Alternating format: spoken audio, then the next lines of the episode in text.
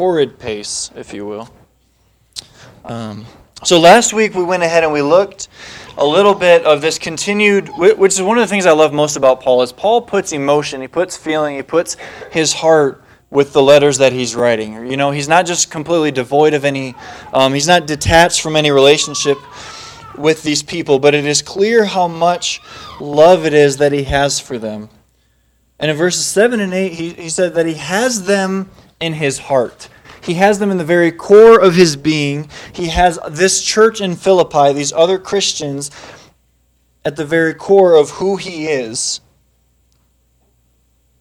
And then he talked about the defense or confirmation of the gospel in which they too were partakers of. And in verse 8, For God is my record, how greatly I long after you all in the bowels of Christ. And we saw that he had this feeling inside, this deep understanding, this deep emotional longing to be with other believers, specifically these believers here, being with the Philippians and those that are in the church in Philippi. And many of us understand this sense of longing, where in our, in our stomach, in our bodies, we feel this great anxiety or this great longing to be with someone. Maybe it's a friend or family member we have not seen for a long time. We feel it internally. There's something that happens that our bodies react to the context that we are in. Um, and I found out last week I was the only one that ever um, had a heart change. Whenever you see, you would see someone like you see you, who's going to be your wife you know, you look upon uh, your wife or that really cute girl that you have a crush on, or the cute boy. Maybe the guys, maybe I'm the only man. So let's. We're going to speak to the ladies here. Okay, where are all the ladies at? Never thought I'd say that in a sermon. Okay, so the idea of you see someone, you crush someone that you really think is really cute, and your heart starts to beat a little differently. Okay, our bodies physically react, respond to different longings that we have, and we understand it. The idea of we're, we're anxious, we're nervous, whatever the case is, our lungs tighten up. We're, we're, it's harder for us to catch breath. We know that we have these responses to different circumstances. And Paul is making it clear how greatly he longs after these individuals, others in the church, because he understands what it is. He understands the beauty of the fellowship of the church.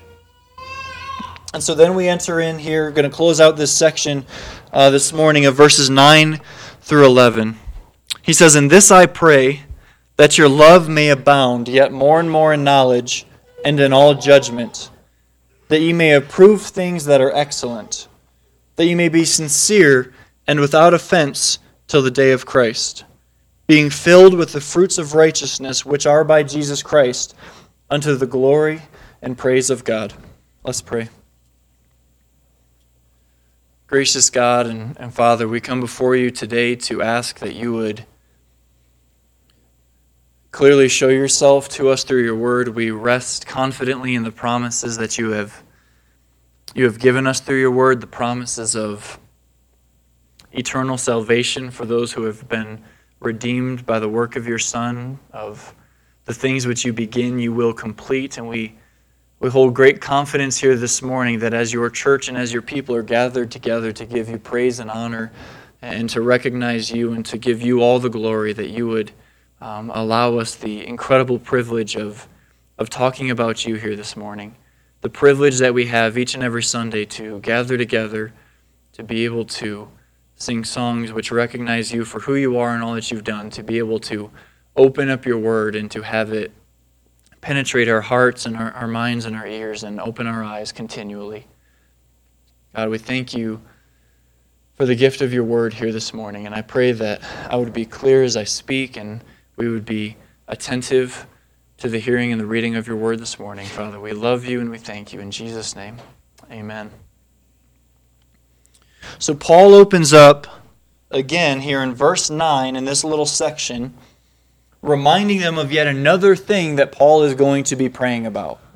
Uh, it seems, and this is not going to be a shock to anybody, that Paul was constantly praying. Right? We know that he was personally praying very, very often. We understand the idea of praying without ceasing, of always of continuing in our prayers. And here, what I love about the way that the Spirit has caused Paul to write these things is quite simply that he is informing them of what it is that he is praying for. He doesn't just say generically, Hey, I'm praying for you guys, and leave it there as if there's no understanding of it. Um, I, I understand it means a lot to many of us when someone comes to us and says, Hey, I want you to know I've been praying for you. And that is an incredible encouragement, absolutely, and how often uh, we could all use more and more of that. But how much more does it mean when someone says, Hey, I was praying for you, and then they explain what they were praying for? I was really praying for you a lot this week, that you would have um, just the courage and boldness to stand firmly on the truth of who God is. And you're sitting there going, Oh my goodness, they have no idea what happened at work this week, or they have no understanding that I was really starting to shake in these things. But informing others of what it is that we're praying for, getting past the generic, okay, I'm praying for you, or when tragedy happens, um, as we see commonly, it's, well, thoughts and prayers out there. But instead, it's a deep um, compulsion to not only pray for them, but to inform them of what it is that he is praying for. And he makes it clear in verse 9 And this I pray, in addition to what he's already mentioned, that your love may abound yet more and more. And in knowledge and in all judgment. He's making clear, he's praying that their love would abound. It would continually abound in these things. Paul was incredibly concerned with the spiritual growth of the people he cared for, was he not? Um, intimately and, and entirely concerned with their development. This is seen in his preaching, in his teaching, and also in his prayers. Look over at Ephesians chapter 1. In Ephesians chapter 1, verses 16 through 18, here we yet again see him discussing prayer, but he writes, Cease not to give thanks for you, making mention of you in my prayers that the God of our Lord Jesus Christ, the Father of glory, may give unto you the spirit of wisdom and revelation in the knowledge of Him the eyes of your understanding being enlightened, that ye may know what is the hope of his calling, and what the riches of the glory of his inheritance in the saints. He's reminding them here uh, of this incredible prayer and this, this encouragement of praying for their continued development. And later on in chapter 3, verses 14 through 19, he says, For this cause I bow my knees unto the Father of our Lord Jesus Christ, of whom the whole family in heaven and earth is named that he would grant you, according to the riches of his glory, to be strengthened with might by his Spirit in the inner man, that Christ may dwell in your hearts by faith, that ye, being rooted and grounded in love, may be able to comprehend with all saints what is the breadth and length and depth and height, and to know the love of Christ, which passeth knowledge, that ye may be filled with all the fullness of God. This is an incredible um, life of prayer and, and, compulsion of prayer that Paul has for others in the church, for people that he loves, to grow, to mature, and not only the knowledge of Christ, but in their faith, their trust, their love for Christ, as well as for those who belong to Christ. We, we very, very rarely see him praying for, the physic, for physical needs of individuals or for the sense of massive church growth. We see Paul continually praying for the conditions of their heart, praying that they would be strengthened by the Spirit, praying that they would be uh, resting more firmly upon the promises of God. Not as if these other things are unimportant, but the spiritual matters, the spiritual growth and maturity of the church was far more important to Paul than anything else the, the difficulty here of, of Paul's prayers is that it is very difficult for those on the outside to track the maturity of another person, is it not? Um, how, how do you track the growth of a church? How, how, what, what metrics is it that you can use to say, hey, the church is growing? Okay, well, how do I know? Well, let me see the rosters. Show me the attendance. That's often what people use as a marker for the growth of the church. If things are going well, then you're going to have droves and droves of people coming in, and that's how we're going to track it. There is no real marker that we have. There is no, and this is going to come as a great discomfort to some of you. There is no Excel spreadsheet we can have for spiritual maturity. And as my father hears that, he is going to cry. He said, if, there, if it's worth, if it's not worth, if you can't do it on a spreadsheet, it's not worth doing. That's, that's, he's an accountant, so it makes some sense. Okay? we don't have good markers individually and externally to track spiritual maturity of a person. We don't have this list of this person is growing in great maturity. Let's give three gold stars to say that they're at this level now. We don't have those markers, and people, we, we struggle with this. We like to be able to track, to monitor, to be able to look back and see what we've done. This is why um, there's such movements in the last century or so of, of monitoring church attendance, of tracking numbers, of, well, how many salvations have you had? How many people have come to Christ because of the result of your preaching or your teaching or your ministry? And there's a sense in which numbers can be good because we're able to look at those and say, wow, all glory to God for what He's done. But often it's used as a sense of these are ones that I am taking onto my own account. And it's often misused. Paul here makes it very, very clear as he continues to do in each and every letter. His goal was to present mature believers to Christ, not a bunch of those who would claim to an intellectual assent that, yes, God exists, and then leaving them.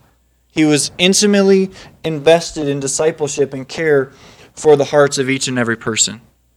And we see him being compelled to pray. There is something in the heart and the spirit of Paul which caused him to constantly be devoted to prayer.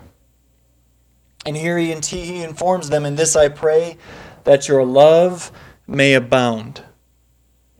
Is not love at the very heart of biblical Christianity? Is love not one of the primary things? It's essentially this, this band or this belt which ties everything else together. Love is the virtue which is surpassing all others. We can look and we can go into 1 Corinthians chapter 13, this great chapter of love, and we see love being tied in with, with hope and faith. But the greatest of these is what? It's love. Any attempts at removing love from the gospel or from biblical Christianity is to take away a central aspect here. This love is the agape love, which uh, many of you understand uh, some of the different forms of love, but this is divine love. That your love may abound. This is not that you would just appreciate others more. This is not just that you would have different feelings, fuzzy, warm feelings in your tummy for one another. This is divine love. This is removal from purely emotional or, or sensational types of love. This is the agape love, which is divine, and we understand that love is from God because, as 1 John tells us, God Himself is love. This is the very core of true biblical Christianity is the understanding of what love is. How many of us know someone who does not understand what love truly is? They've said the word, they say that they have it, yet are completely devoid of it. Love is something that many people claim to hold or to have exhibited, but yet is so often misunderstood. It's the idea which happens so often, and I actually can proudly say I don't think I was a victim of this as a teenager. Uh, when you're 12 or 13 and you, you, start, you may have your first girlfriend or the first person that you like, and of course at 13 um, you're in love, right? Um, wow, he's cute, she's cute. I love this person. We've been dating for a whole week. Okay, like it's been a week. Like no, we're gonna get married. I love them. Now, can a 13 year old truly love? I'm not going to say that they can't, but I would say statistically, that week long relationship is probably not true love leading to marriage. It can, but most often it is not. It is this feeling of, I really like this person. I have this weird feeling inside. I guess I love them. The amount of 13 year olds that Brittany and I have talked to that consistently would say back and forth to each other how much they love each other is astounding to me. But we've all been around this conversation. Some of you, you're looking at your kids and going, Yeah, that's my kid right now. This is it's so different when we look at these different forms of love and this is the form of love which only comes from God. It's not based upon feelings or emotions. It is a choice based upon the intent of the one who loves, not the object who is being loved. This is the way in which God loves us. It is not because God looked upon us and said, I looked at what I've made in man and said, You guys are so wonderful and awesome. And I, man, I'm telling you, I am just so impressed with your obedience and how great you are to me. I love you now. His love was not a response to anything that we have done. It was purely, I am choosing with my will and my intention to love you. And that's in spite of everything that you've done, everything that we are, everything we will continue to be for a time. God has chosen, because of his divine love, to love his people. It's not because it is earned. It's not because he has these, uh, these warm fuzzies in his tummy. So then, how is it that Christians can love? Romans 5 answers that question, saying that the Spirit has placed love in our hearts. It is not as if a person has woken up one day and said, I'm going to choose to love everybody unconditionally. Both my best friends, the people who, lo- who I love the most, who love me the most, I'm going to show them love because they have merited this love or because they've earned my favor. I am choosing to love those that hate me, those that I really don't like most of the time. The people that we disagree with, the people that do things that we disagree with we still choose to love them because the Spirit has placed love upon the hearts of Christians. This is the self sacrificial love, love which would lay down life for a friend, which is evidently seen in the example of Christ. This is not a concept where God has shown and said what love is to be and has never actually portrayed that love or shown forth that love. Many of us understand people that have these great concepts and seem to have these great virtues, these great displays of saying how much they love and they care for other people. And anytime that it needs to be shown, they're not really there. They're not willing to actually follow through with these different things and say, yes, this is not a God who, who talks so much about love, love being a core character um, and an attribute that he has, and yet is unwilling to show love he shows love and grace even upon those people who are, who are enemies of God. Does he still not bestow a certain grace upon those as well? That the person who is even able to open their mouth and blaspheme against God borrows that breath from God to do so. This is the understanding of the grace that he has shown because he is a benevolent and a loving God. Which is why in our Sunday school this morning, of looking at God being all powerful, of being able to do all things, unlimited, infinite power, the great hope that comes from that because He is a good God. He is a God who is just. He is a God who is righteous. He is a God who is holy. None of us are worthy of that form of power. We wouldn't know what to do with it. In fact, I would say that we would be very, very poor in dealing with it. So the great hope is that, man, this great, wonderful, almighty God, who is all of these things, has all power in the world to do all that he pleases. And all that he pleases is, and the purpose is his own glory, and is for the good of those who love him. So we have no need to worry about what it is that God is doing with all of this power. This is not the boss who has total control, and you're saying, man, one day I might walk in and it's going to be out of control. We know that God is perfectly in control, He is perfectly in line with His character at all times. Imagine an omnipotent, omniscient, omnipresent God who is completely lacking in love. What an incredibly terrifying thought that would be that a God who knows all things is everywhere at all times, fully present. There is no 30% here, 70% somewhere else. With all the power in the world, because He is the one who has made all things, who has given all power, and Him to be devoid of love. Imagine how terrifying of a thought that would be. But yet, often, this is a picture that many have of God, saying, well, if God does exist, and many would say, yes, God probably does, and He has all these powers, but He's not a God that cares. He doesn't love anybody. This is often a position that many people take, and that He's not involved in the affairs of man, and that He is simply some tyrant, a father who doesn't want his children to be happy. This is often a view of God and how hopeless that would be. And as he, he, instructs them in this and encourages them, this I pray that your love may abound. This abounding is overflowing in great abundance. This is, hey, the bathtub's full, but the water's still flowing. Now it's running out out of the bathroom, into the kitchen, into the living room, um, to the neighbors down that live below you. All of these situations abounding. It is overwhelming. It continues to flow, its waves crashing upon another. That your love would abound, that it would overflow with great abundance. More and more in knowledge and in all judgment. This knowledge here is not just understanding of, of science or of how mathematics work or being able to read or whatever it is that we can have knowledge of in school, but this is the true, infallible knowledge of God's Word. That your love would abound more and more in the knowledge of the Word of God, in the knowledge of who God is, in His knowledge, and in all judgment, which we understand as discernment. How important is discernment in the life of anyone? Man, there are so many people with an incredible amount of knowledge, vast amounts of knowledge, yet absolutely no discernment. And you say, I, you, you know, you have to be smarter than this. Discernment is not something that is easily created. It is not something that we are naturally born with, is this incredible discernment to know which path we should take.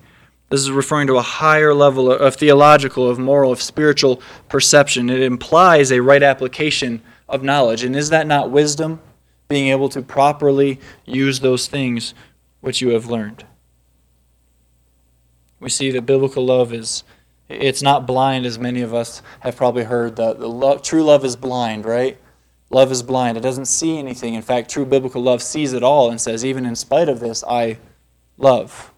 God looks upon sinful man and says, even in spite of this, I love. It's not as if he's blind to sin. In no way is our good God unaware of sin. Is he blind to sin? But he looks upon it and he has love for his people.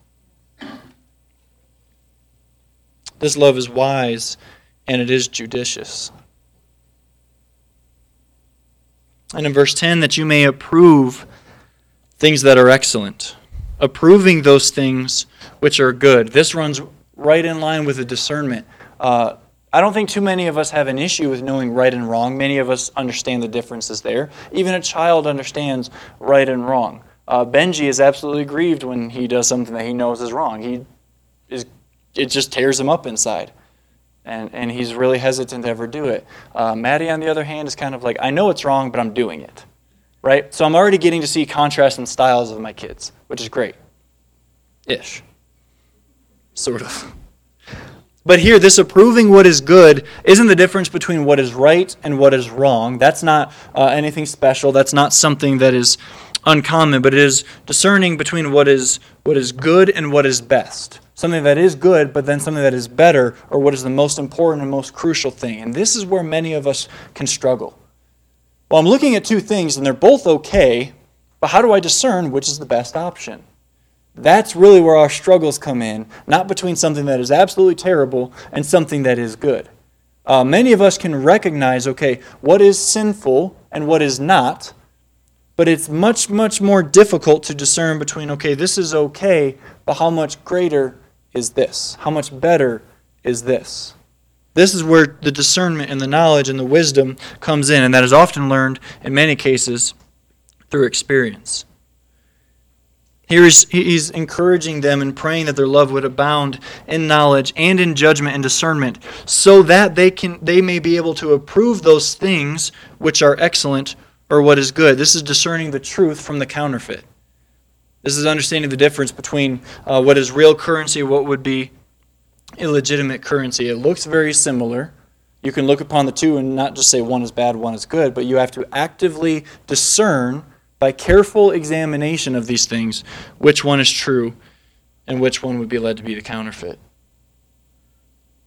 That you may be sincere and without offense till the day of Christ. This is uh, sincere or blameless until the day of Christ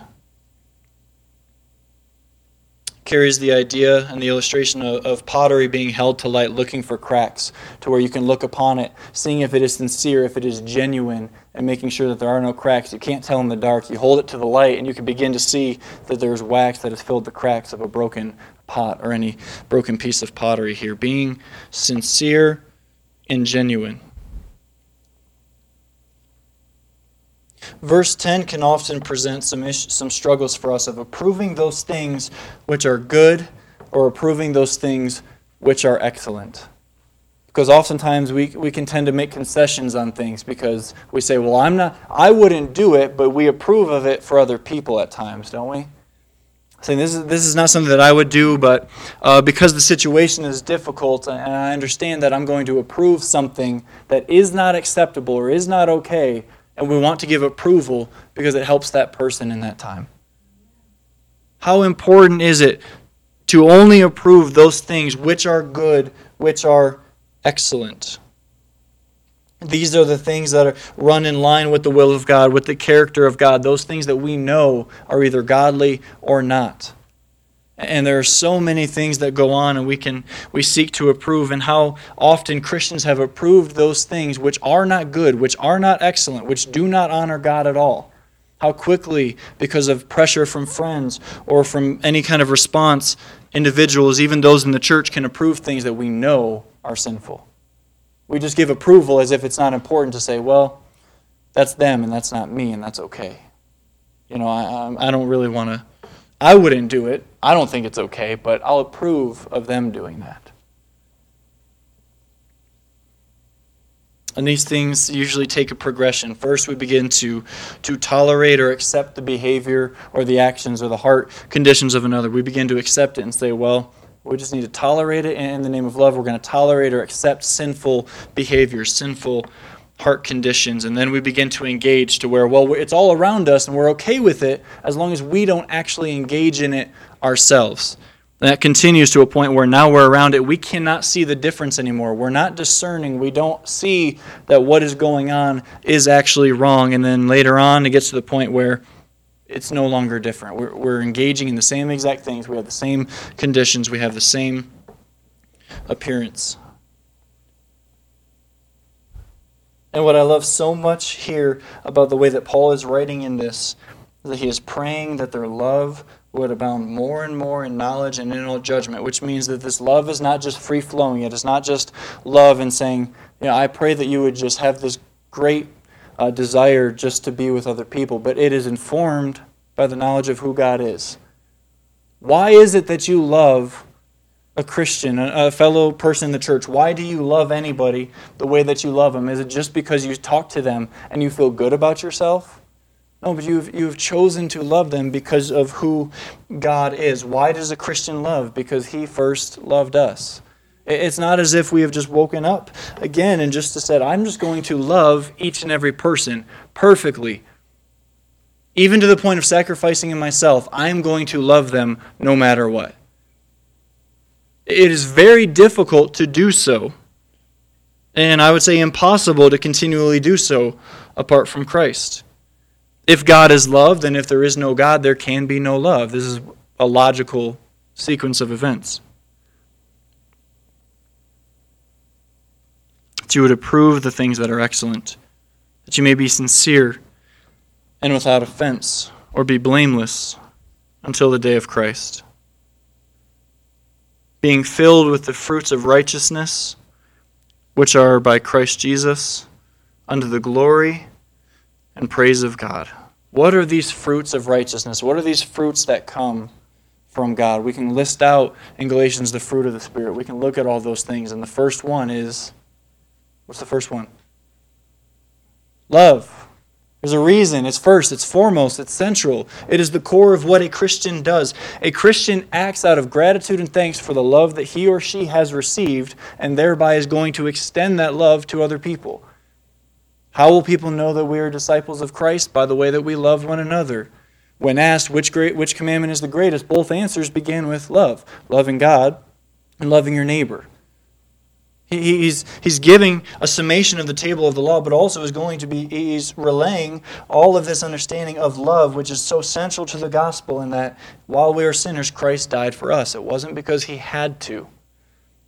God did not have to offer redemption for, for sinful creatures that he had created that rebelled against him. He did not have to do so. But his character of, of love and of grace and all that he is and his will and his purpose caused him to do so.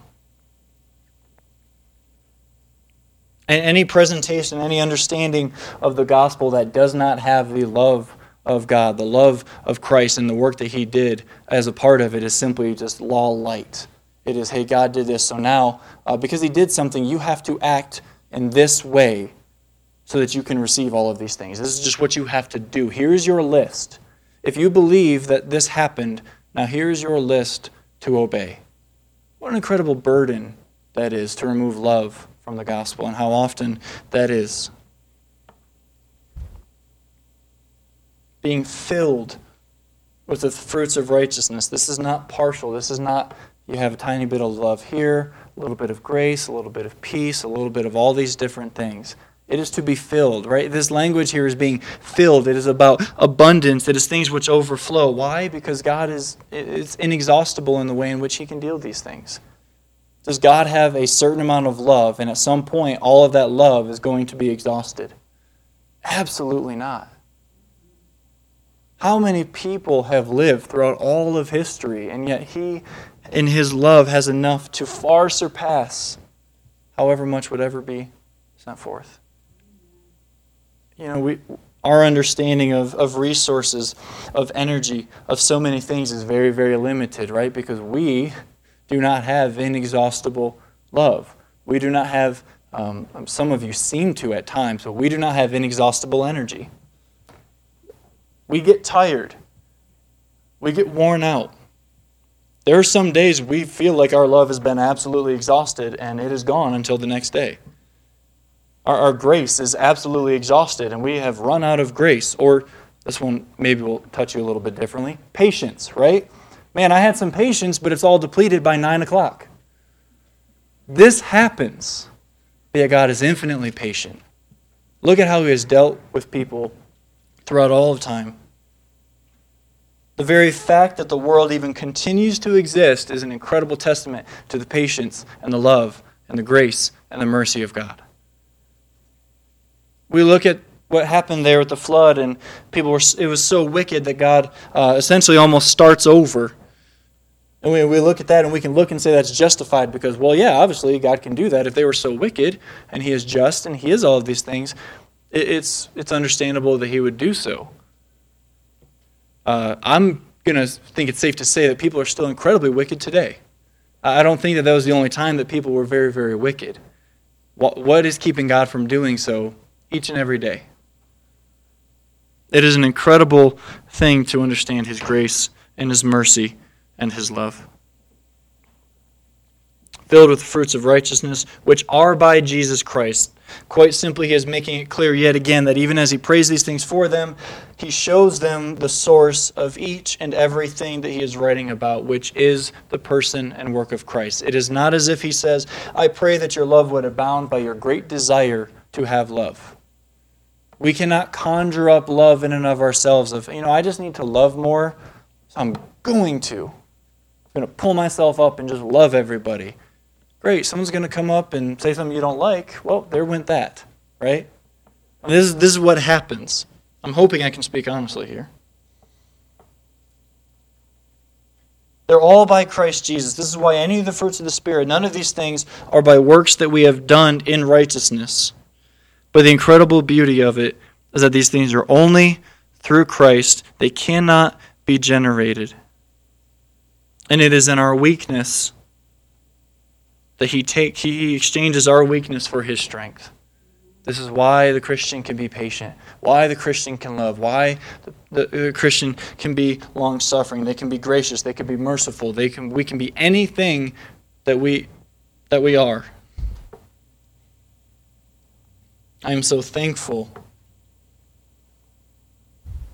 that Christ has made a way for us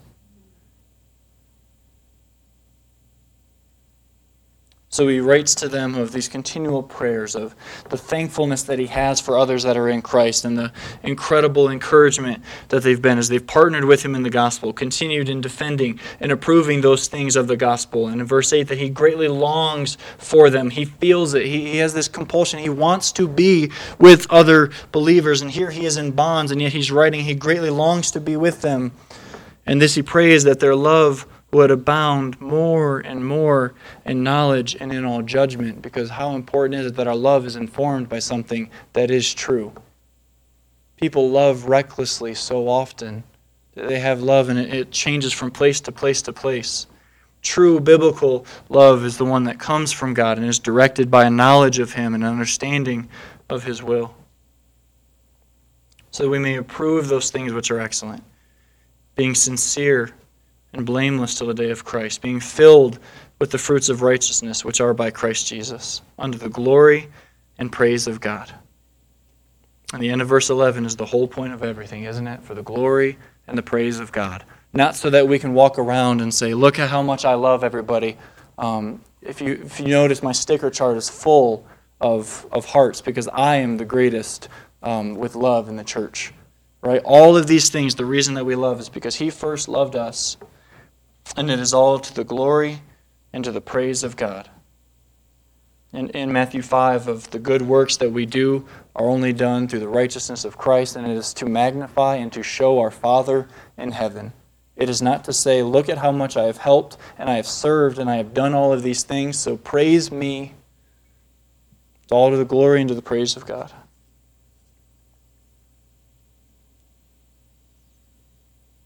And in a moment, we're going to, to be reminded yet again of these things which, which Christ has done. And as he writes there in verse 11, which are by Jesus Christ and which he has done in the gospel and in his sacrifice, which is the greatest display of love in that, that Christ, the perfect sinless Son of God, would ever come to this, this place.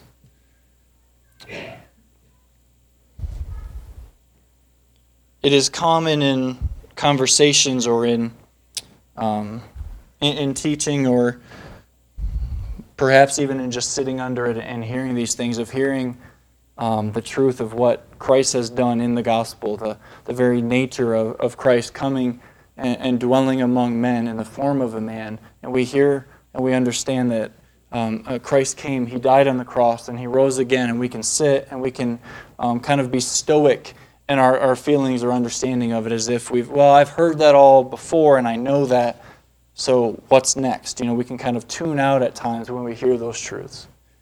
We can hear the fact that the Christ who made all things, who all things were made for him, by him, through him, who continually holds all things together, that that same Christ came and died to save sinners and we hear that, and it's as if we have this callous understanding of, yeah, that's a little uh, repetitive. You know, we, we've heard that before.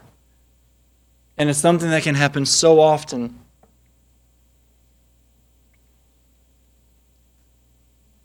As if each time we hear it, it should not have the same impact as the very first time that we ever heard it and truly understood what it meant.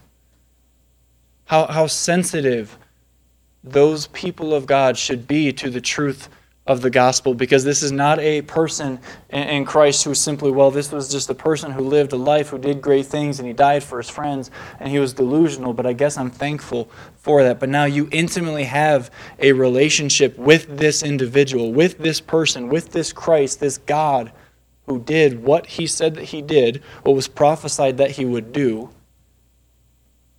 This is not a cold understanding of something that is just repeated often and you, you can look back throughout the history of the church and wonder why is it that they would celebrate the Lord's Supper so frequently? It's because that is supposed to be a core element of what the church does, of the remembrance that's needed.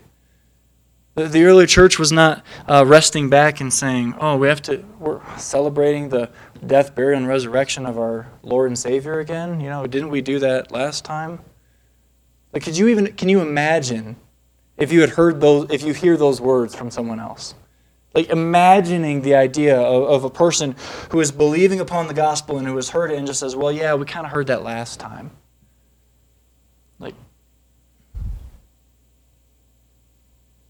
God forbid the day that any of his people would hear the truth of what Christ has done and be very casual or, or callous in the way in which they heard it as if it had no actual effect for them.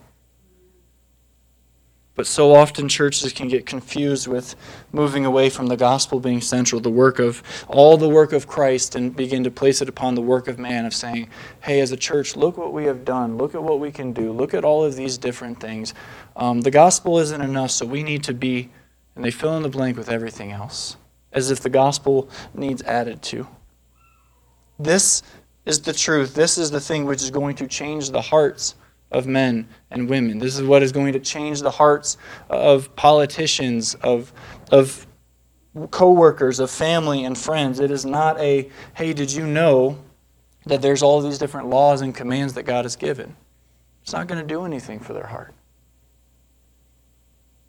How much does the gospel mean to you this morning? How much does it mean to what it is that you do? Is it something that you believe, and as you hear it, you say, Yes, I, I've known that, I've understood it, and I've heard it. What else do you have? Or is it that is all that I have?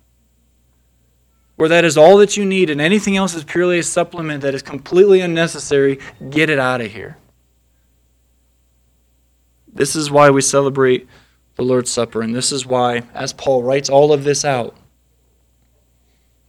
giving them the reason and the answer and the foundation and the basis for why their love can abound, why these things can happen, that they can improve those things that are excellent, that they can be sincere, or that they can appear and they can be have a, have a status of being blameless until the day of Christ, that they can be filled with the fruit of righteousness. And quite simply, the answer is by Christ Jesus. By Him and Him alone. Anything else? Absolutely not. That is the only reason.